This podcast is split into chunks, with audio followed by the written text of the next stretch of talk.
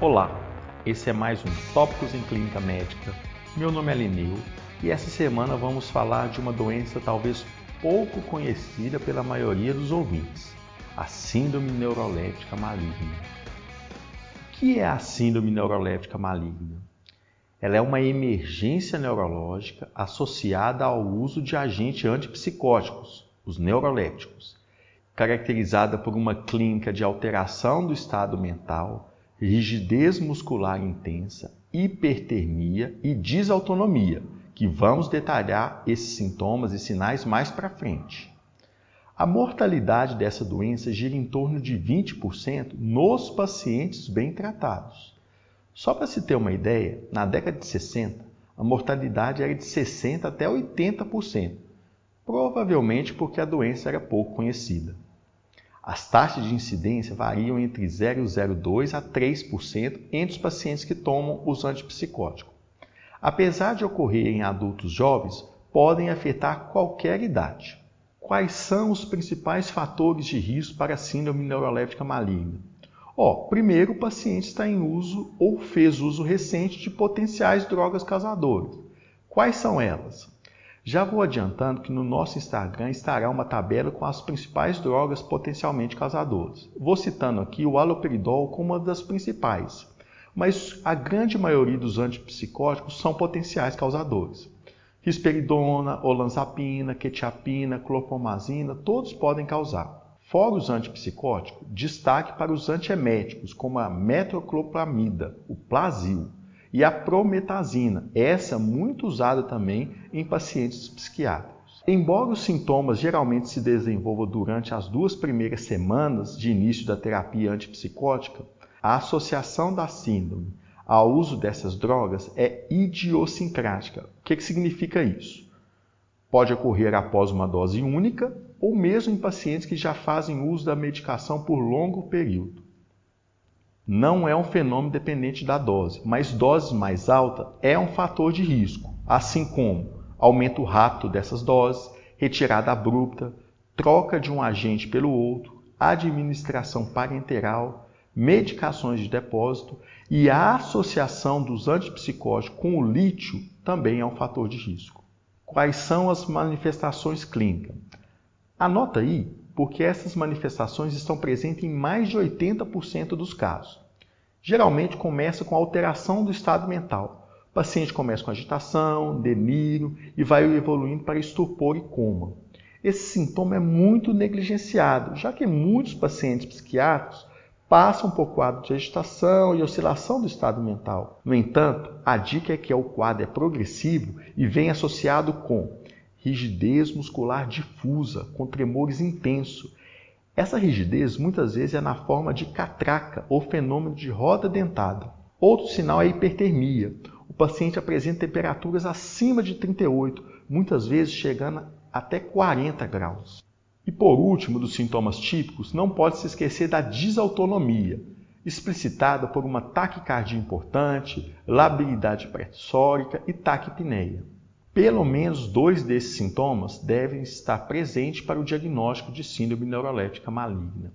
Então, a dica até agora é: paciente que usa neuroléptico, que muda de dose recente ou muda de classe, começa a ter confusão mental, rigidez muscular, tremores intensos, desautonomia, febre, tenho que pensar na possibilidade de síndrome neuroléptica maligna. Laboratório ajuda? Olha, as alterações são muito inespecíficas, como distúrbio eletrolítico, insuficiência renal, leucocitose, mas a alteração que vocês não podem deixar de guardar é a elevação importante da CPK, justamente por esse aumento exagerado do metabolismo muscular.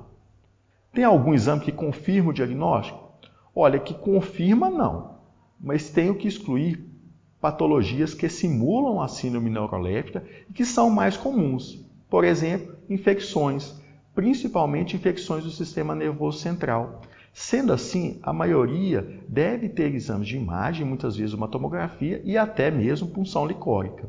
Outros diagnósticos diferenciais, como a síndrome serotoninérgica, referência aí são os inibidores de recaptação da serotonina e não os antipsicóticos, e a hipertermia maligna, que aí a associação é com a succinilcolina. A partir do momento que faço o diagnóstico, como é o tratamento? Olha, a base do tratamento é suportiva, baseada em hidratação vigorosa do seu paciente, devido ao seu estado de hipermetabolismo e correção de distúrbios eletrolíticos. O controle de hipertermia pode ser feito com medicações como paracetamol e dipirona, mas muitas vezes vamos precisar de resfriar o paciente com soro e mantas térmicas. Para os tremores e rigidez intensa, a droga principal são os benzodiazepínicos. Destaque para os de meia-vida curta, como diazepam, lorazepam. Qual que é a dose? Olha, dose não tem uma dose certa. A gente vai ter que ir tateando de acordo com a resposta do nosso paciente. É claro que muitas vezes os benzodiazepínicos, associados ao próprio rebaixamento do sensor inerente da doença, a gente tem que ficar esperto com a necessidade de via aérea definitiva. E o dantrolene, vamos dar para todo mundo? Para quem não conhece, o dantrolene é um relaxante muscular de ação direta, usado principalmente na hipertermia maligna. Existem outros relaxantes, eu vou falar do dantrolene que é o mais comum e mais disponível. Na síndrome neuroléptica, os estudos opcionais mostram que o uso de rotina dessa medicação foi associada com um aumento de mortalidade. Isso mesmo, se você usar de rotina para todo mundo, pode piorar o prognóstico. E como eu vou saber em quem usar? Nos casos mais graves. E como eu vou saber quem são os casos mais graves? Principalmente os pacientes que você fez terapia de suporte, como hidratação, usou benzodiazepínico e o paciente ainda mantém uma rigidez muscular, uma CPK muito alta, aí sim eu vou usar o dantrolene na dose de 1 a 2 mg por quilo. O principal efeito deletério da droga é a hepatotoxicidade. Logo, evitamos nos pacientes com tais características. Lineu, esses pacientes vão poder usar novas medicações neurolépticas? Eu vou poder retornar essas medicações para ele?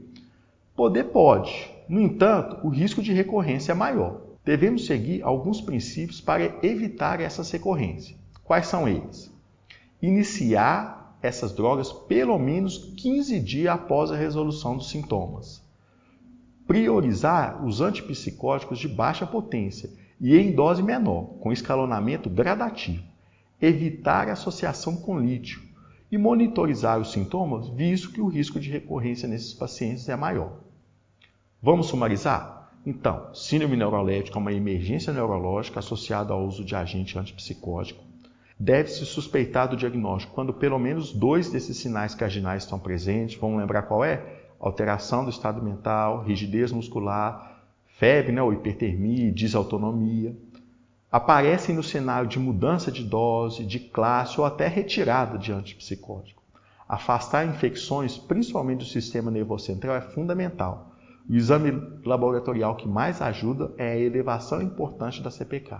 O tratamento é baseado em hidratação, controle de temperatura e benzodiazepinas para rigidez muscular. Dantrolene somente para os casos que não respondem a essas medidas padrão. Retorno dos antipsicóticos, pelo menos 15 dias de resolução dos sintomas, priorizando doses baixas com escalonamento gradativo. Evitar associação com lítio e ficar atento devido ao risco de recorrência. Espero que todos tenham gostado. Até a próxima.